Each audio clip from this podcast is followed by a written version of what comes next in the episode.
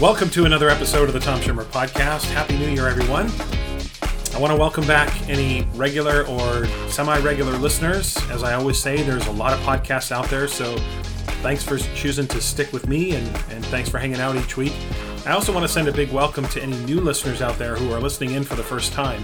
Uh, thanks for expanding the listening audience and thinking maybe there's something here for you. I'm going to do my best to continue to bring you what I think is quality content each week. So um, you can always give me feedback on that, email me, contact me, etc. But I really appreciate you.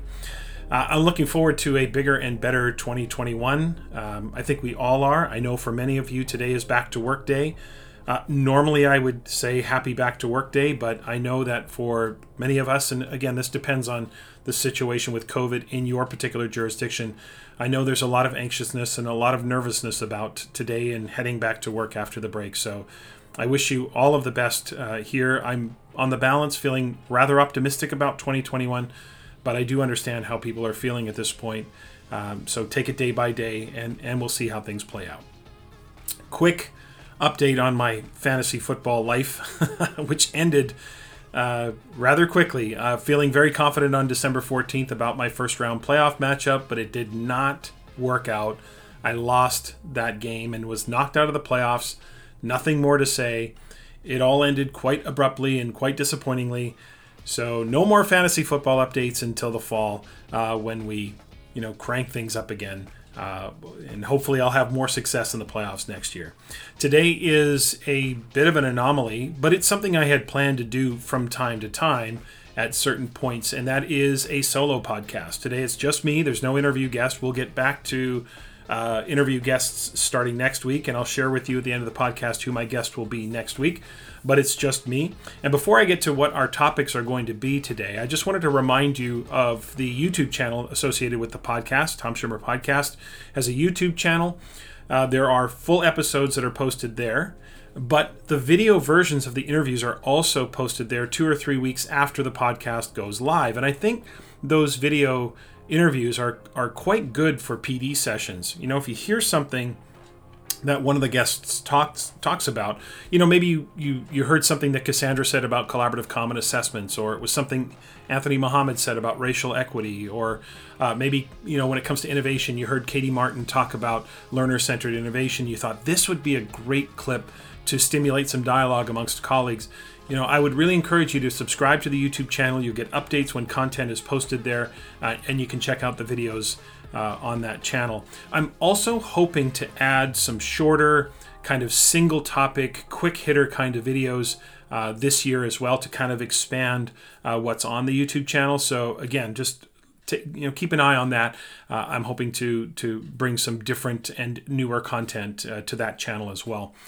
Uh, in today's pod, in the middle segment, I'm going to explore and talk about five leadership lessons that I've learned over the years. Not necessarily my top five or the five most important, but they are just five leadership lessons that I've that I've learned over the years, and really a lot of it just comes from my personal experience and sharing some things that that worked for me, and and hopefully they can work for you as well.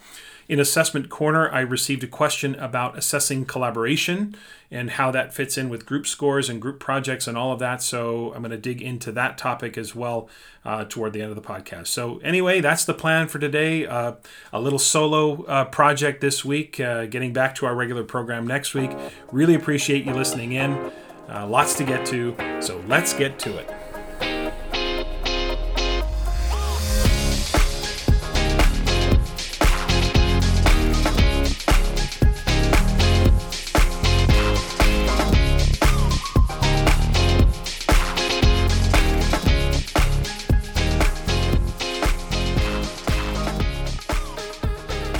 Coming up, five leadership lessons learned.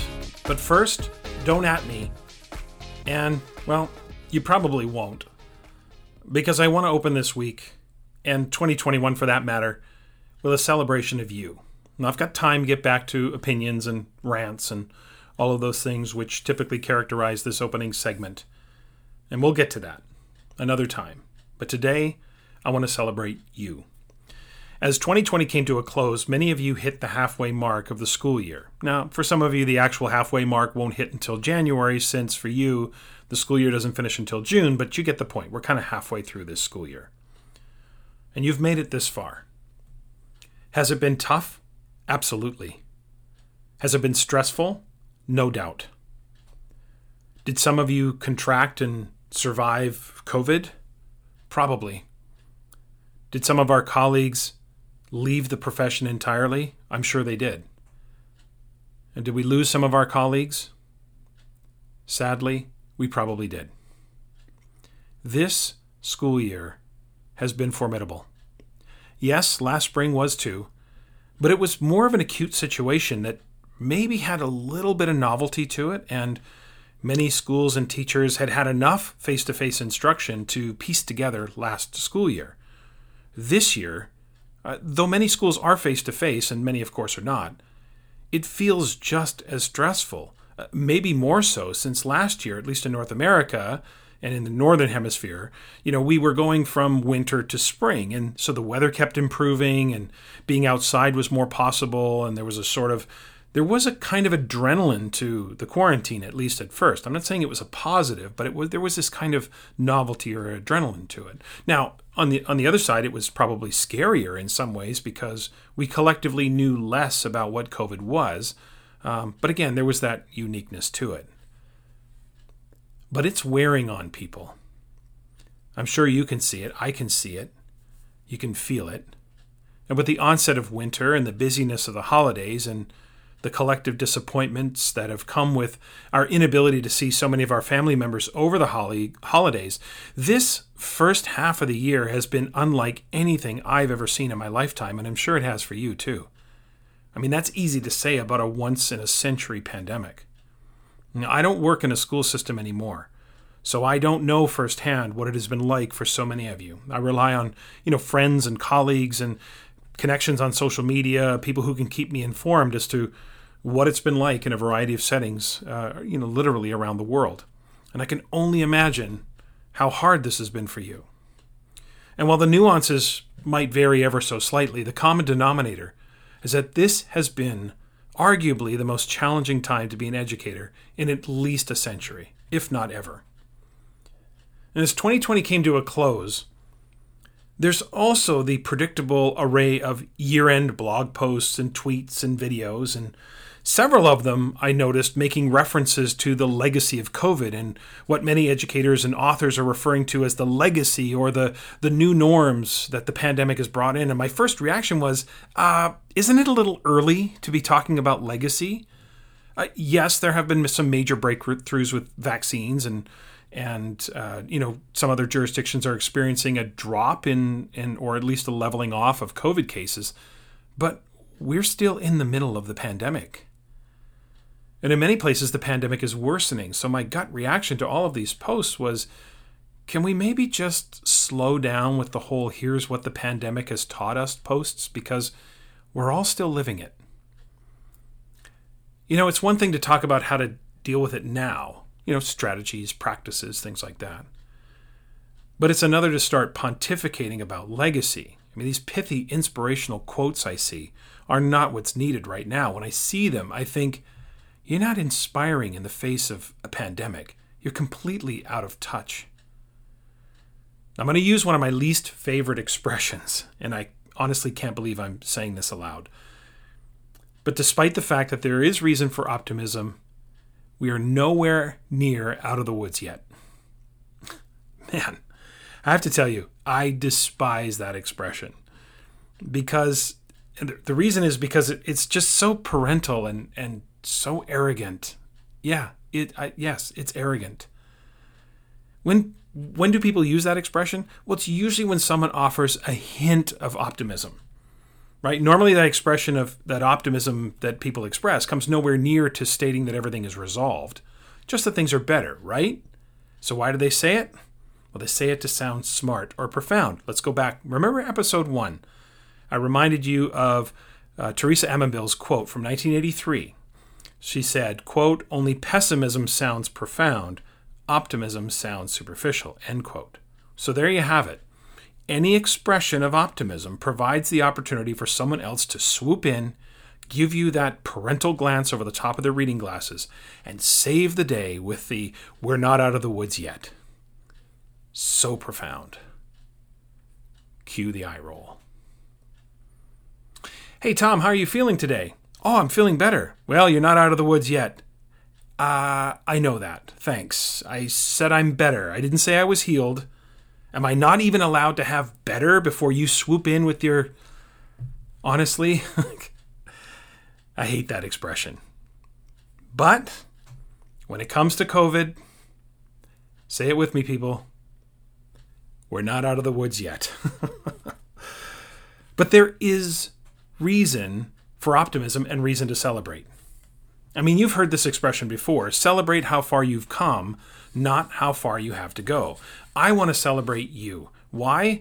Well, first, because you deserve it, but also because many in the general public never miss an opportunity to take shots at our profession.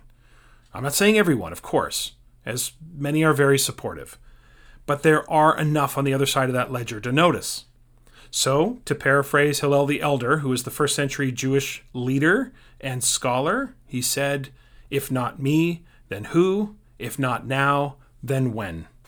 Now, the actual quote is, quote, If I am not for myself, who will be for me? If I am only for myself, what am I? If not now, when? End quote. Now, that quote has been misattributed so many times over the years, but uh, to, to different political leaders, etc. But again, that's you know, if not me, then who? And if not now, when? Now, side note, Hillel the Elder is also someone who popularized the ethic of reciprocity, or what's more commonly referred to as the Golden Rule. That was one of the essential foundations for understanding the Torah, and it was one of the most important messages he brought forth in his teachings. So, anyway, I want to celebrate you because if not me, then who? And if not now, then when? There is reason for optimism. Now, will things get worse before they get better? Maybe. I don't know what's in store for you or your community or your jurisdiction, etc. But we will get through this because we've got ourselves here.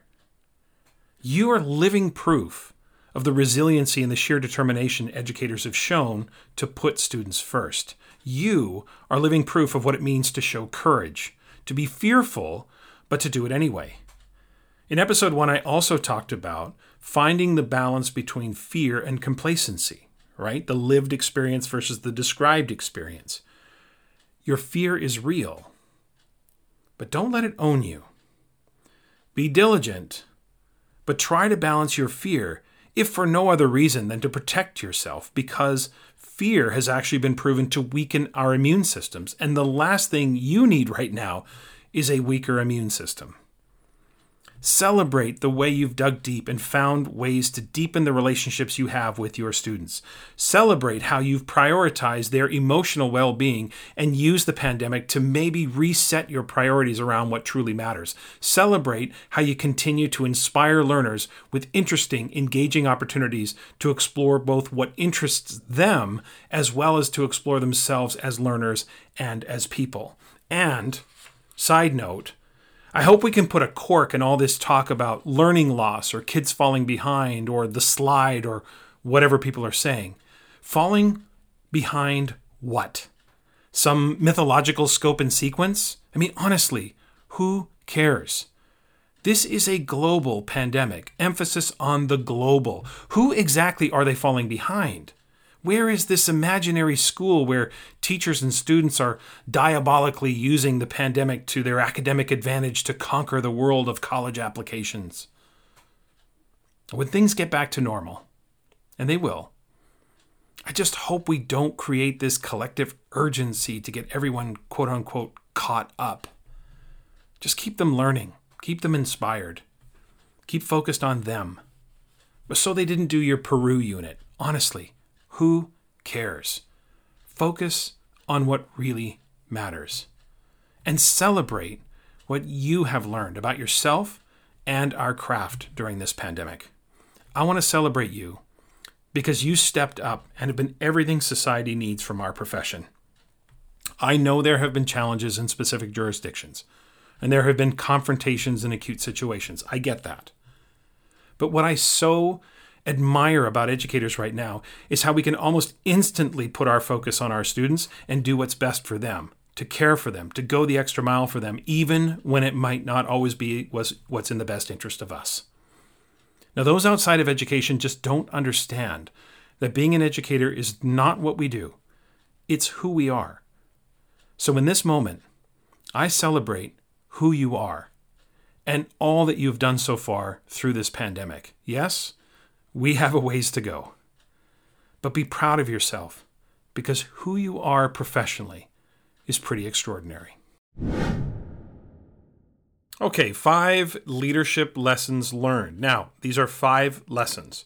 They are not my top five, they are not the five most important, just five, five leadership lessons. Also, these are lessons that I have learned, they are from personal experience.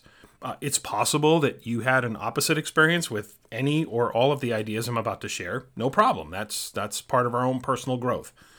I've made many mistakes in leadership, that's for sure. So let's get that right. Uh, we all do. And one of my favorite expressions, of course, is experience comes from poor judgment. So when you make mistakes in leadership, that's where your professional growth comes from. So many of these lessons I've learned the hard way, which means my mistakes have led to these epiphanies. I did the opposite and then learned from that. So, these five takeaways of success are in the context within which I've been either in a leader, leadership position by title or by responsibility. And these first five that I'm going to share today are really from a school based leadership perspective. So, these are really primarily lessons for principals and assistant principals, et cetera. And I'm going to focus a little bit on change. So, these are five lessons learned. Let's go. Lesson number one is that building capacity begins with you. I have never bought into this whole, you know, I just empower people and get out of the way kind of leadership style. Now, of course, I believe in empowerment and shared leadership, but administrators have to know if we're going to be instructional leaders, we have to know what we're talking about if we're going to lead anything with any kind of credibility. Now, you don't have to be the expert in the school, and after a short while, you probably shouldn't be. But you need to know enough to have credible conversations with those who are, who are attempting to implement the new ideas that we're all discussing. You know, nothing says leadership than when you exemplify lifelong learning and begin to understand the intricacies of whatever we're all trying to implement and whatever the focus is for the school. Now, my assessment journey, as many of you know, began in my own classroom. From that perspective, when I had a you know part-time teaching responsibility um, as a vice principal in a middle school i had that teaching responsibility and that allowed me to put some ideas into practice firsthand in the class i was teaching. But even if you don't have teaching responsibility you have your experience and you have an area of expertise so you can easily partner up and work with some early adopters to make sure that you fully understand with a good level of detail you fully understand how to put theory into practice. Now again yes, some administrators can easily fall out of touch with the classroom, but the vast majority I know have not and do not. Um, the whole, you know, oh, what do you know? You're not in the classroom anymore is is really just to me uh, more often than not just an excuse to try to discredit the person uh, on the other side of that conversation. Um, you know, you can kind of say something like that to anyone. Uh, you know, you've never taught math before. You've never taught sixth grade before. You've never been a high school teacher before. You've never taught on our side of the town, or so on and so forth. I mean, there's always something to say to somebody. Many of my closest friends are now administrators, and in all honesty, they were some of the best teachers I've ever worked with. Um, yes, you can forget.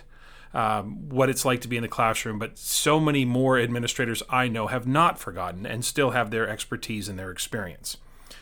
So, because you can forget, do what you can to keep yourself as close to the change as possible. Okay? So, if that means teaming up with somebody, then team up with them. You know, do it. Have at least some firsthand knowledge or understanding because that will go a long way in terms of building credibility and you authentically having empathy for how hard it is to implement some new ideas. So, again, building capacity begins with you. As leaders, we have to know what we're talking about. This idea that I just step aside and let everybody run with it, we know that administrators have to be involved in change in a more authentic way. And we have to take ownership of that because there are some decisions that have to be made. Sometimes they are budgetary decisions. Some they sometimes they are about prioritization around the distribution of, of you know professional learning funds or uh, different goals or visions that are connected to what the district is doing. So the idea of just getting out of the way and not knowing anything about some of your top priorities to me is inexcusable. So as a leader, the capacity begins with you. You have to know what you're talking about.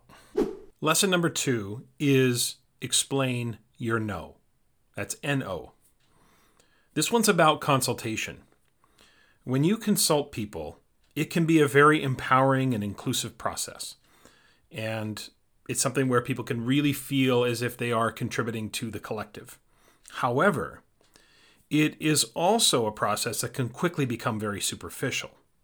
In any consultation process, it is critical that leaders explain their no. That means you explain why you didn't choose a certain course of direction, why you said no to certain input.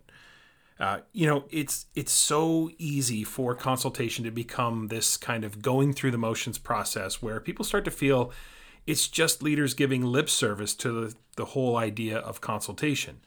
You know, what's worse than not consulting all, at all is the inauthentic effort to give the appearance of consultation. So don't consult people unless you are authentically open to others' perspectives. And once you are open to others' perspectives, you don't have to take every piece of advice given to you. I mean, that would be impossible. Now, on the other side of that, just side note, if you are being consulted, um, let's not think that a leader is always going to do what you want or what you say.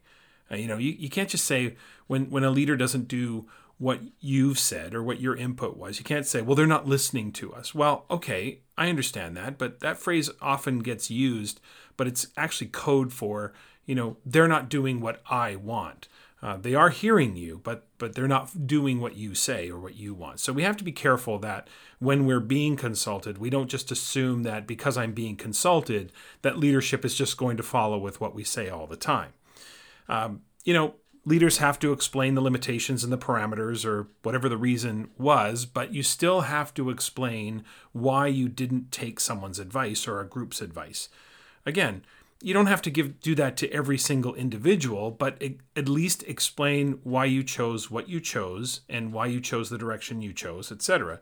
Uh, look, there are times where there are certain limitations, whether they be, you know, state or provincial policies, they could be district policies um, contextual norms that drive you know a certain course of action there are often limitations. I mean the, the best case scenario is for a leader to outline the parameters of the limitations ahead of the consultation process so that people don't feel like they're wasting their time giving you input and then you come back at them saying well we couldn't do that because of these policies or regulations. Well you could have told us that ahead of time right? So it's better to outline and make sure that everybody understands the limitations of the restrictions of what's ahead of them before you ask them for their input. Um, if you want people to know your consultation is authentic, if you want them to feel valued, and that you're not just giving the appearance of consultation, but you're truly trying to create a, a consultative kind of process and, and, and an opportunity for people to give input, then you have to explain your no you have to explain why you chose not to take certain pieces of advice because one, they'll know then that you actually considered it, and two, they'll know that there is a thoughtful reason behind why you chose the course of action that you did or why the team decided to go in a certain direction. So, consultation is empowering, consultation can be very uh, inclusive, but it can also go sideways very quickly. And so, from my perspective, anytime you authentically ask for others' input, you owe them an explanation as to why you didn't choose to take their advice and why you went in the direction that you did. Number three, sweat the small stuff because little things can actually be big things. Now, I don't mean sweat the small stuff as in get yourself all bent out of shape uh, over the smallest little things. But what I mean is, this one's really about how the smallest moves can actually have the biggest impact. And you never know when those moments are going to arrive. You never know when they're going to occur. So there really are no small moments. Uh, every moment in leadership really is a big moment because you don't know how that moment is going to impact other people. So I learned this lesson in what many would probably think would be a throwaway moment, uh, uh, you know, something that just occurred in the course of a day, something that's not that big a deal. And and truly, it isn't that big a deal. But again, you know, leadership isn't about what you see on TV or in the movies. Leadership is about those day to day actions that demonstrate. And this sort of experience taught me that it's the smallest things, it's the day to day things that can really make the biggest difference for people. So I'm going back to 2003 when I was a vice principal of a new middle school. I just moved to this brand new middle school in our district, and I had just come from a previous four year stint in a different middle school in the district. And our district was converting to a middle school model. So this was the last school. So one of the reasons I had been transferred there is because of my experience in the previous school. The principal of this new middle school had had uh, he's an experienced educator, experienced administrator, but had never worked under a middle school model. So we came together and we, I think we made a, a pretty good team. And as a result of that, he afforded me uh, you know, pretty prominent leadership roles in the way that things were rolling out in that first year. And I was really appreciative of that. Um, so this is a new staff. Uh, some of the staff were holdovers from the junior high that was converting into a middle school, but many of the staff had come from around the district, and it was a, a mix kind of, of of staff. So okay, so it's it's the the day before opening day and we're going over the opening day schedule, which typically was a half day schedule in, in our district and, and mostly across the province. It's a half day uh, half day for students and half day of teaching for teachers, and then we had you know staff meetings and things in the afternoon. So in the old school, we had a mini schedule for that first half day. So we would run an entire what we called a day one schedule. We had day one and day two. We would run through all of their day one classes in a kind of mini condensed schedule. So they probably had, you know, 30 to 40 minutes. Uh, well, not even, they, you know, less than that uh, with, with each of their teachers. So I just thought, you know, that's what we did at the old school. Is what we'll do in the no, in the new school. So let's just roll with that, right?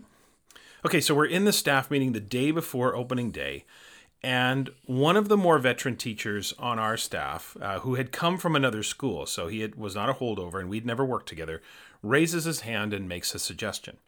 He says, Can we change the schedule, the opening day schedule, so that we as core teachers uh, have our homeroom class for the entire morning to kind of get them situated to, to the school?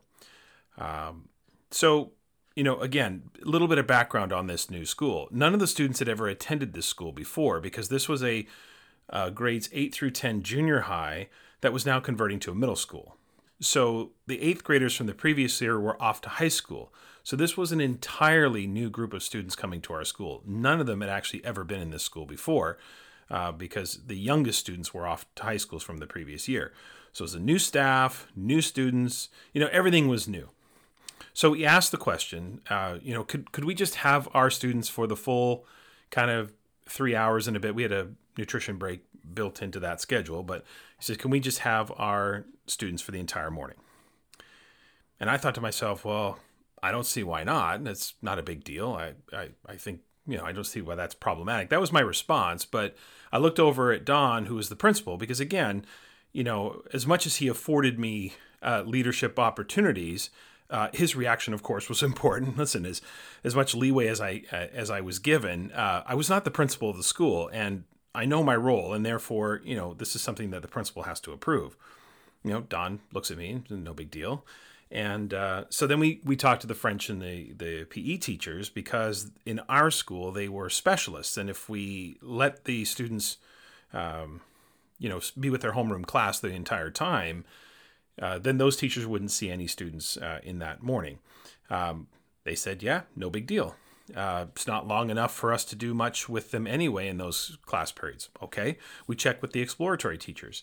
Uh, how about you guys? What do you think? And uh, same thing. No, we're good. It's not really long enough. And and of course, some of those teachers taught other classes, but uh, no big deal. So we look around the room and we're all like, yeah, no, let's do it. And so it's done, and I just said to the staff that uh, I'll send a revised schedule after we adjourn this meeting. You'll have it in your email within you know 15 minutes of finishing the meeting. No big deal. We'll schedule the break. Um, all done. No big deal. And honestly, I thought nothing of it after that meeting, uh, and probably would have left the meeting uh, not even having remembered this entire experience, except for when I was about to walk out. So I'm about to walk out of the meeting. We are in the library, and the teacher who made the original request and another teacher wanted to speak to me, and they pulled me aside. And I'm like, okay, so what's up? And they proceeded to tell me that um, we want to just tell you how much we appreciated how you handled that request. And I'm thinking to myself, this isn't that big a deal. Like, I don't, I don't get what the big deal is. Um, but they proceeded to tell me that, you know, we haven't always had that experience in the past with administration. And we appreciated knowing that you and Don are open to making adjustments, et cetera, and listening to us and listening to our input and, and that, you know, we, we have a say. And at the time, like I said, I, I remember thinking to myself, this is a pretty low bar. Like, I mean, I can meet this uh, level of expectation, no problem. Uh, I can listen. That's not that hard. Um, but I can tell you, upon further reflection, it really caught my attention because it's sometimes, often, I should say, those little things. I mean, changing the schedule took all of five minutes front to back. Sent an email, no big deal. The students aren't are none the wiser. But to those two, and and I think to the majority of the staff, it made a huge difference. And you know, kind of surprised me that something that I thought was just a throwaway moment really did make a, a big di- it made a huge difference to, to them and, and feeling heard. It wasn't the actual act of changing the schedule. It was the context. It was it was the relationship that was being forged. I mean, those two teachers who who I only knew superficially, right? They were in the same district, but we had never worked together before. We just had worked at both at the middle school level, so we knew each other and were friendly with each other, but didn't really know each other. To those two teachers, it it it meant a lot to them. And look, that's just one example, but it was such a reminder to me that that every small moment really isn't a small moment. It can be a big moment. Uh, not from a stress yourself out and overthink every moment kind of perspective. That's, of course, not what I mean. But what I mean is the idea that what might seem small to you could be huge for other people. So there are no throwaway moments. Every moment is an opportunity for you to make a, a small, medium, or large difference in the lives of the people you work with. And so, again, the point here is that sweat the little things, the small stuff, because those little things can often become big things. Okay, number four, prioritize practicality. Now, this isn't a lesson that I learned so much from making mistakes as it was a lesson I learned in real time, just as things unfolded. You know, orthodoxy is easy. I often say to people, you know, orthodoxy, preaching orthodoxy of anything is easy, but teachers don't really live in the orthodoxy of very much. And from a keynote stage, for example, it's easy for me to get on stage and just, you know, preach orthodoxy at people and shame them if they don't do that. And to me, that's just the wrong way to approach uh, all of this work to begin with. But educators are often facing contextual norms, policies, history, idiosyncrasies, all these different things that make the seamless implementation of any ideal uh, challenging. Sometimes moving forward means you know taking steps toward the goal, but but not achieving perfection or achieving the orthodoxy. And I think it's important to always remember that. You see this a lot in assessment and especially in grading, where people have this ideal of moving towards, say, standards based grading, but there's always some compromise that needs to be made. The whole premise behind uh, the book I wrote, Grading from the Inside Out, was you know the idea of developing a standards based mindset is about compromise. It's about shifting to sound grading practices, even in a context that still you know requires certain things. So in the in in the in the case of my experience, it was the fact that our province dictated uh, percentage based grades. And we were at one of the high schools I worked at, we were kind of faced with this, you know, pivotal moment where we had to ask ourselves, because we're required to report percentage based grades, is does that mean there's nothing we can do, or can we change sort of the engine that produces those grades? And that's that really was the genesis of the mindset idea the idea of change how you think about grades. Uh, you can you can begin to shift some things even if you don't have control over the end product which is the reporting structure or the report card or what have you. And almost every jurisdiction has some uh, parameter or policy that serves as a, a restrictor you know, rarely are things implemented sort of all or nothing. Uh, I know that many present ideas that way, and and often it's important to sort of illustrate to people what the nth degree of a new process or a new idea would look like. Um, and and but thinking about the immediate or short term wins that's usually what adds up to the big change. It's not sort of an all or nothing, you have to go all in, you have to be fully committed. It's often those immediate and short term wins that add up to becoming a big change. So, a lot of times, the right question, I think, is what can we do in the face of some of the, the structures or policies or uh, practices that we might be facing? Like, I think it's critical that we always look for what I call acceptable alternatives, or sometimes I refer to them as imperfect solutions to an already imperfect system or circumstance, right? So, in the case of percentage based grades, there are ways that you navigate through that with a certain mindset that allows you to, in the end, still report on percentage based grades, but maybe you're beginning to examine evidence of student learning on an individual task basis, you're you're focused on levels of proficiency along a, a, rubric, and then doing some sort of conversion that is not going to be perfect, but it's going to at least be a, a you know kind of a simulation of, of where that student would be, and you're you're trying to to make the best of it. So it, you know, for me, acceptable alternatives are are there practices that find the sweet spot between the status quo, which is obviously an undesirable, and the orthodoxy, which is obviously the desirable outcome, right? And I think that really helps with people who are hesitant to make changes. They they can feel more comfortable because you're asking them to take a step or two forward. You're not asking them to go all in, but you're asking them to sort of move forward at a more comfortable pace and it helps them be more comfortable with the prospect prospect of change while at least maintaining some of the core of what is the desirable outcome of the change. Um, you know, there are ways to at least move ahead, even if it's slowly. And so, in the case of grading, again, uh, just because you have a percentage based grade book that is dictated, say, by your district or by your state or by your county or what, whatever the structure might be, it doesn't mean there aren't ways to revamp the assessment practices that produce those grades, right? So, it's important to think about what are the practical ways in which we can create some immediate or short term wins along our pathway to making a, a larger change happen. Now, additionally, or uh, tangentially to this, when you think about these immediate or short term wins, I also want to say so this might be 4A, which is stop comparing your school to other schools or other districts or whatever. These, you know, this, you know, the idea that they're ahead of us or we're behind them. And district staff, you have to stop sort of inferring uh, about these arbitrary ideas of who's ahead and who's behind and who's taking longer. Um, you are where you're you are, and your context is often going to dictate.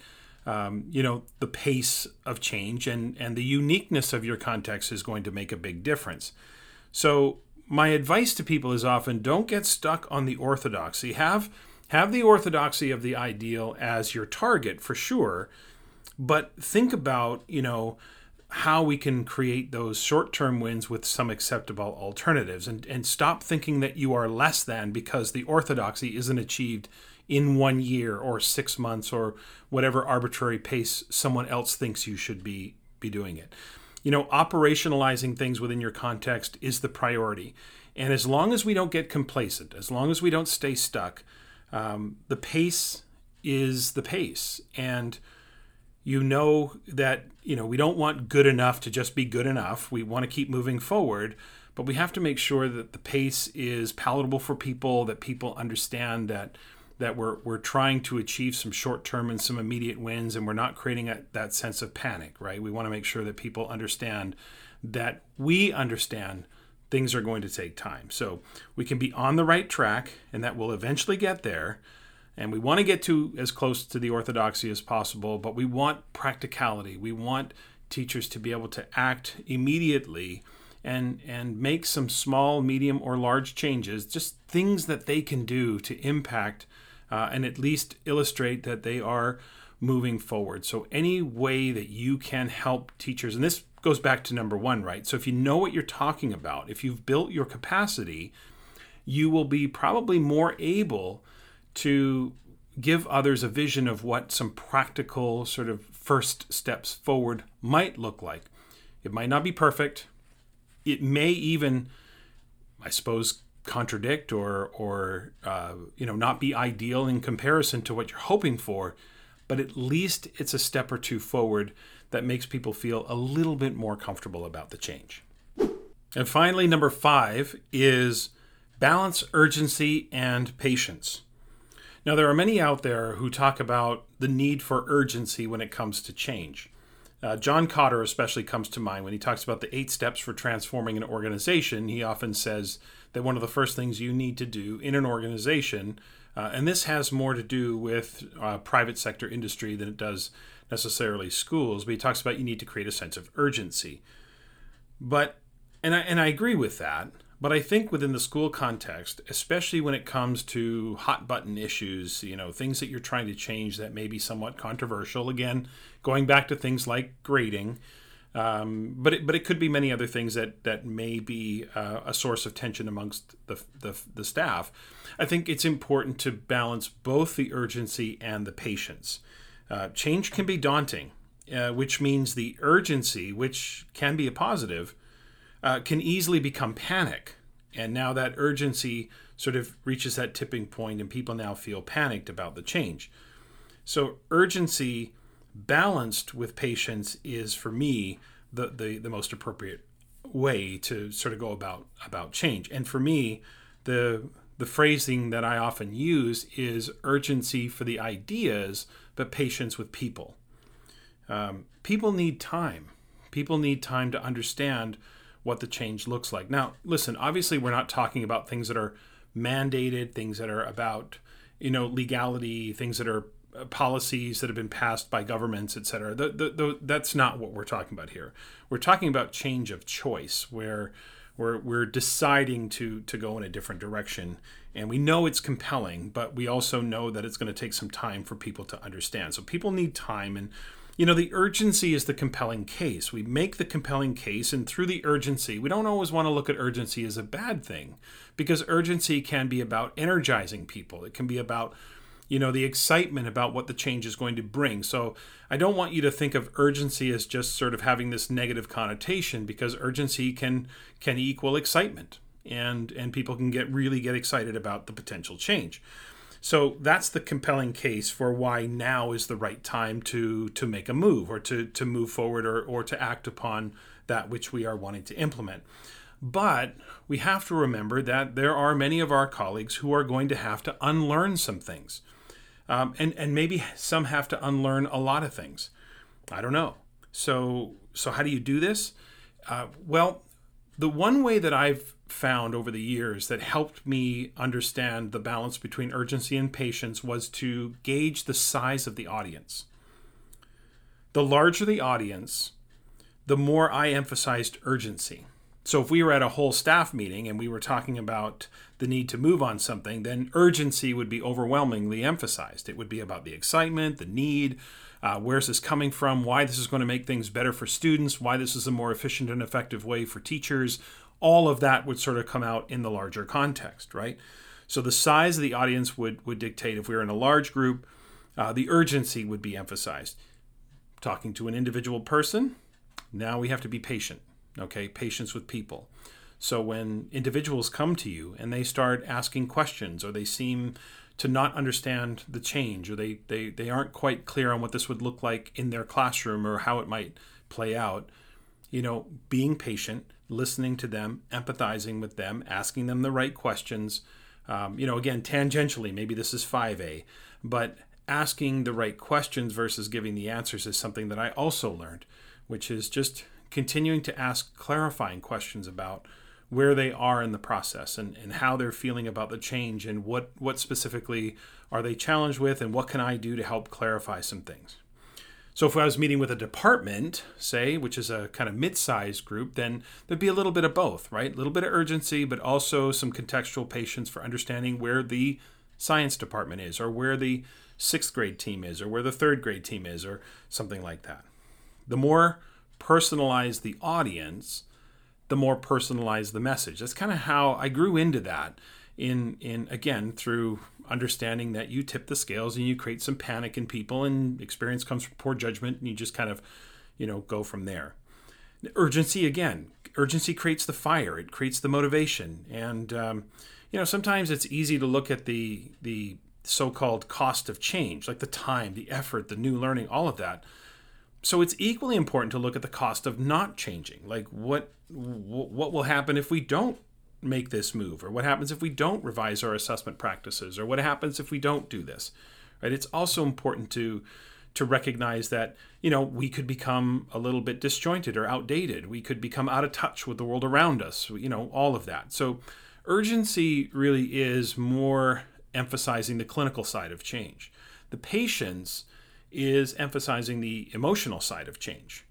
It's you know how we demonstrate empathy. It's how we you know understand um, you know individuals being challenged with with what what lies ahead for them. And for some of them change is really daunting. Um, some people really like predictability and they like the sense of of consistency with which they've gone about their work for the last 10 15 20 25 years. And the prospect of changing is not all that easy to handle. So being empathetic and, and trying to resist the frustration and all of those different things that can can be natural and can come out uh, trying to resist that is really important. So, um, you know, again, some will have a lot more to do than others, but we can't ignore the fact that for some people, change is daunting. So, as long as you know things don't devolve again into stalling or a kind of passive aggressive blocking or um, you know it, that can happen um, and i've experienced that but I, but i'm not saying that's the norm uh, far from it um, you know we we we have to know that the whole idea of this too shall pass. I mean that that's kind of a passive aggressive way to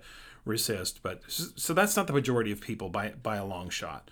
Um, most of the time, what looks like resistance is often a lack of clarity. It's a lack of understanding about where the change is going.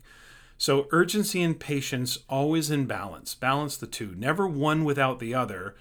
But the audience for me dictates which one is emphasized right? So it's never an all or nothing. It's never all about the urgency in absence of patience, and it's never all about the patience in absence of urgency, but it's a kind of sliding scale, you know? I mean, are there exceptions to this?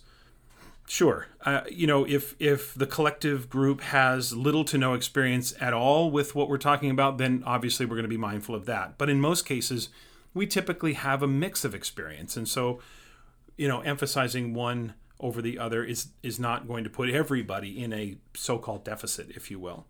Um, again, urgency for the ideas, but patience with people. I think is how you create a compelling approach to change that simultaneously prevents individuals from feeling panicked or overwhelmed by what it is you're asking them to do.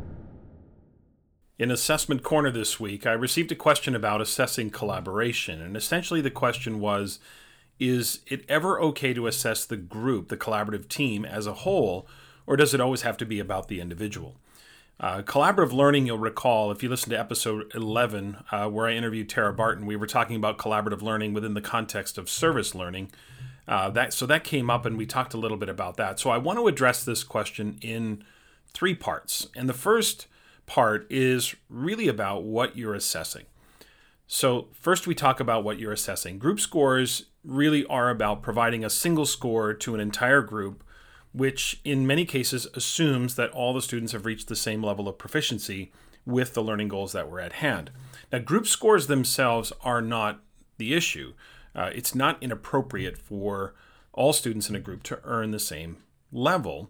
It, it is inappropriate uh, to give all the students or assign the same level to all students in a group if you haven't verified that all students have reached that level of proficiency.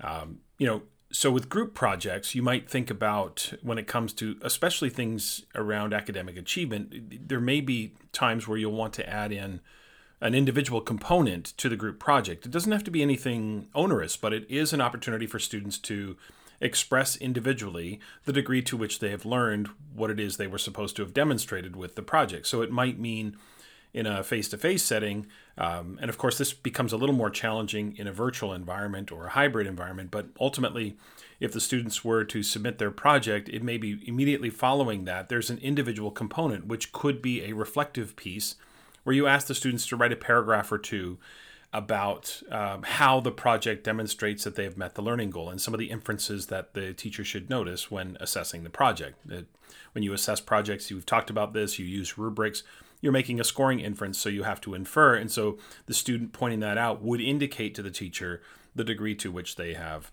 have learned that.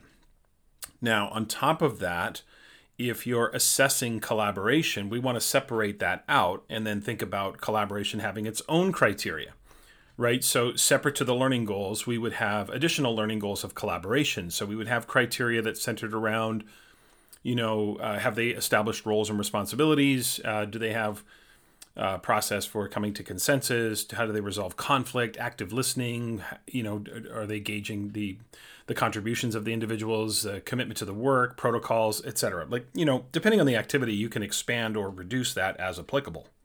Now, all of that has to be made clear and taught explicitly. So that's why Cassandra, Nicole, and I, when we wrote uh, Growing Tomorrow's Citizens in Today's Classroom, we identified collaboration on three levels. We talked about collaboration 1.0, 2.0, and 3.0.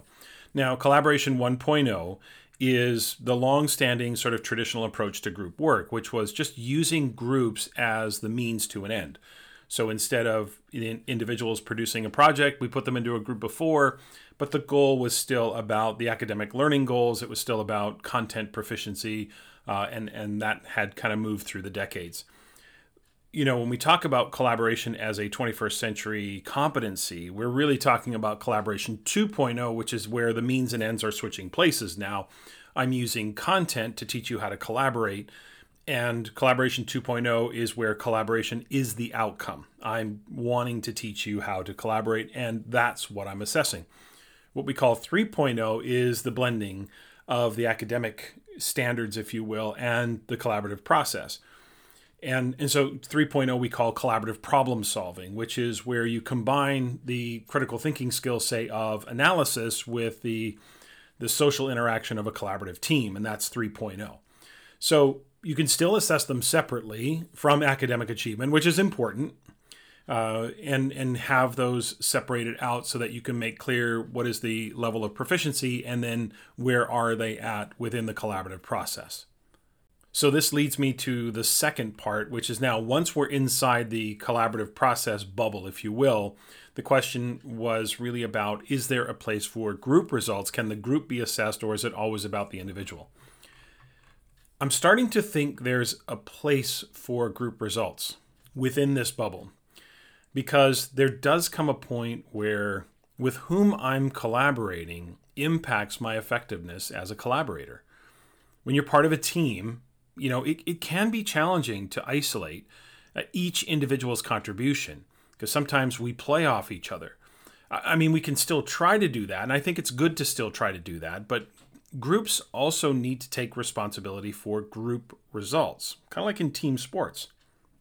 So once you do the macro separation of academics and, and collaboration, then I think we can be a little looser only from a practical standpoint.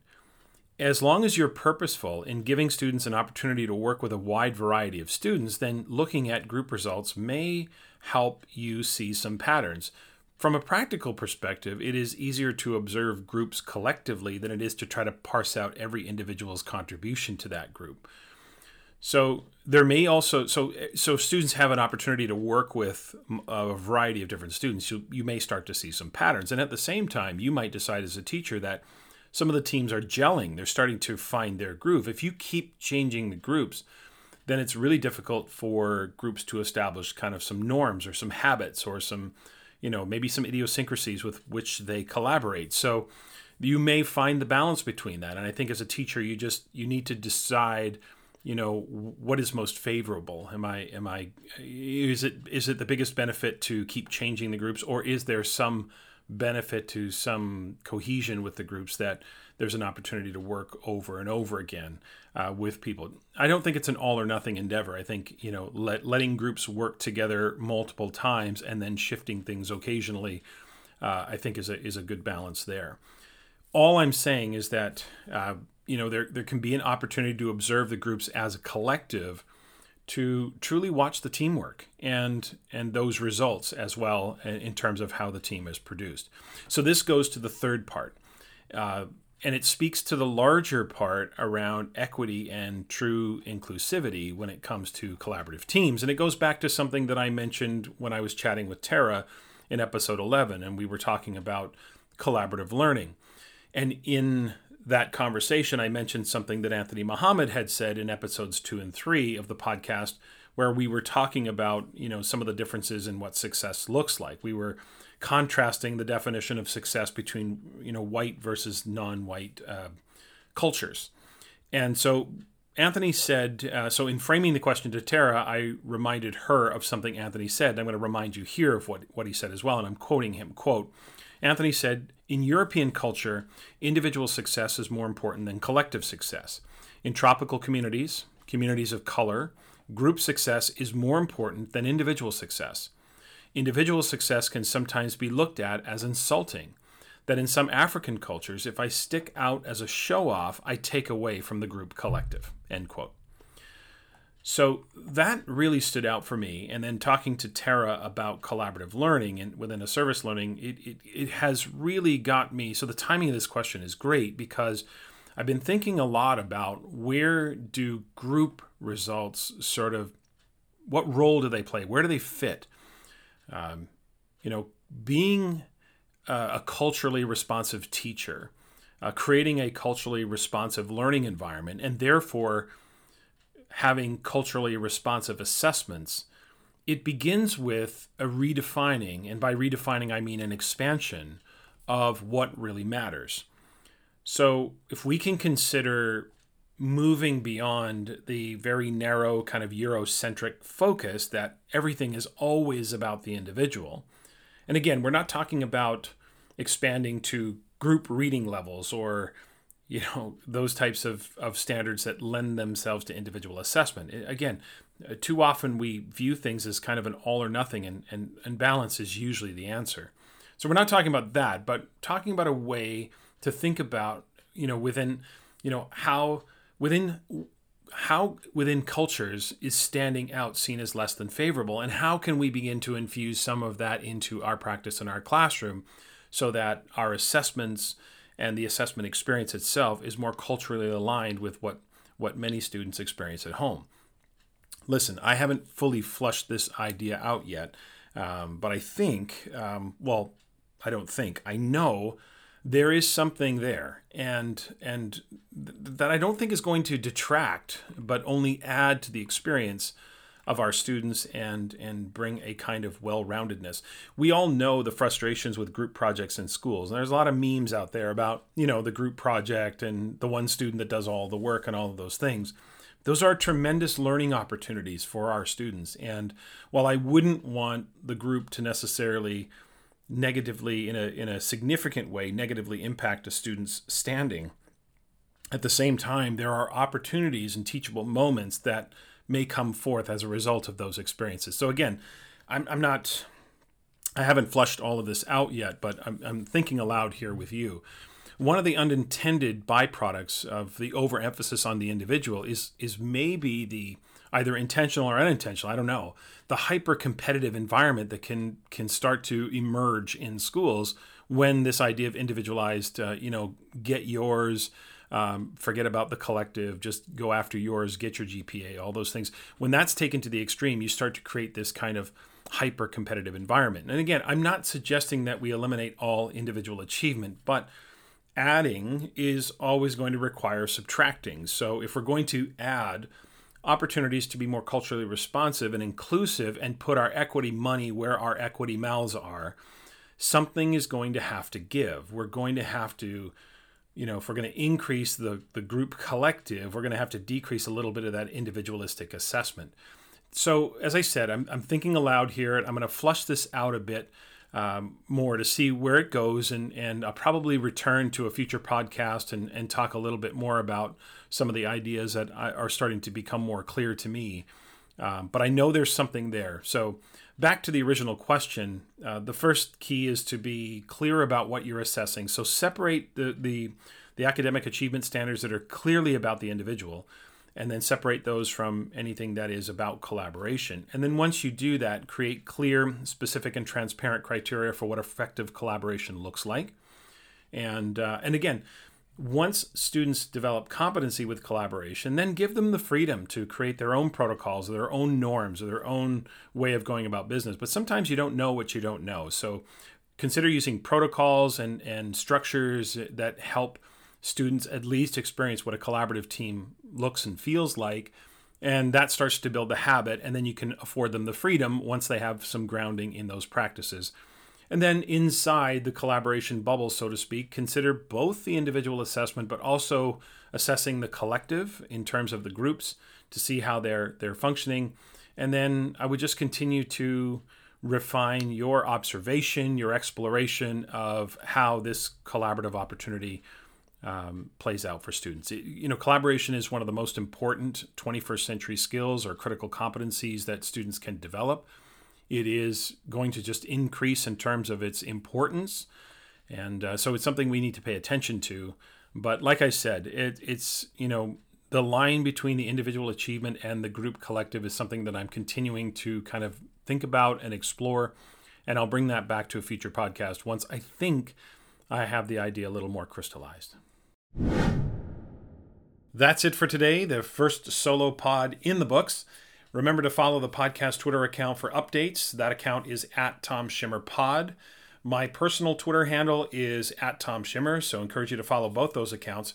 And also, please email your questions for Assessment Corner or suggestions you have to make this a more enjoyable listening experience. The email for the podcast is tomschimmerpod at gmail.com. And don't forget to check out the YouTube channel, as I mentioned earlier. Uh, I'm going to try to expand the utility of that channel. Of course, we've got full length episodes of the podcast there. We've got the video versions of the interviews, but I'm going to try to add some different content to that channel to, to make it a more user friendly kind of platform. So, looking to add those features uh, in 2021. So, so, would encourage you to subscribe to that. Next week, my guest is going to be author, speaker, and fellow Canadian Tom Hierck. Tom and I have been friends for close to 20 years. Uh, we're going to explore the topics of student behavior and school culture, so I'm really looking forward to that conversation. Please subscribe, rate, and review the podcast, especially on Apple Podcasts, where your ratings and your subscriptions go a long way to expanding the listening audience. And of course, if you're up for it, please spread the word about the podcast to some of your colleagues or maybe through social media. I would really appreciate that. Have a great week, everyone.